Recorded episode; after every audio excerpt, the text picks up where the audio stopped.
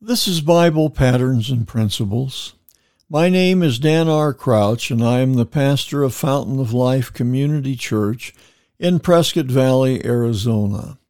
We are a classic Pentecostal church that believes the Bible is the only true Word of God and that salvation only comes through the person of God's Son, Jesus Christ.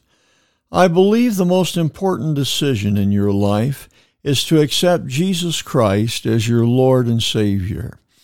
Repenting of your sins and giving your life to Jesus is the key to joy, peace, and success in your personal life. At Bible Patterns and Principles, my goal is to help you find the peace and comfort God wants you to experience. I want to share with you a scripture and a thought from the message I shared with the congregation at Fountain of Life Church yesterday. Here is our scripture. Psalm 103, beginning to read with verse number 1, the psalmist declares, Bless the Lord, O my soul, and all that is within me. Bless his holy name. Bless the Lord, O my soul, and forget not all his benefits, who forgiveth all thine iniquities who healeth all thy diseases, who redeemeth thy life from destruction, who crowneth thee with loving kindness and tender mercies. In Psalm 103, David starts out praising God and then says, Bless the Lord, O my soul, and forget not all his benefits.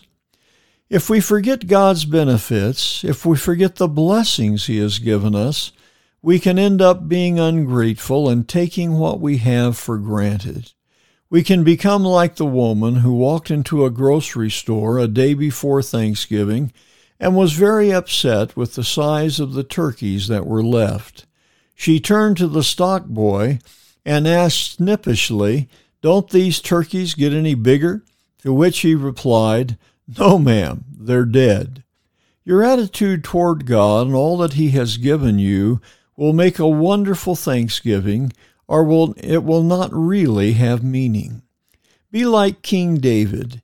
Give God your praise as you think of all his benefits to you.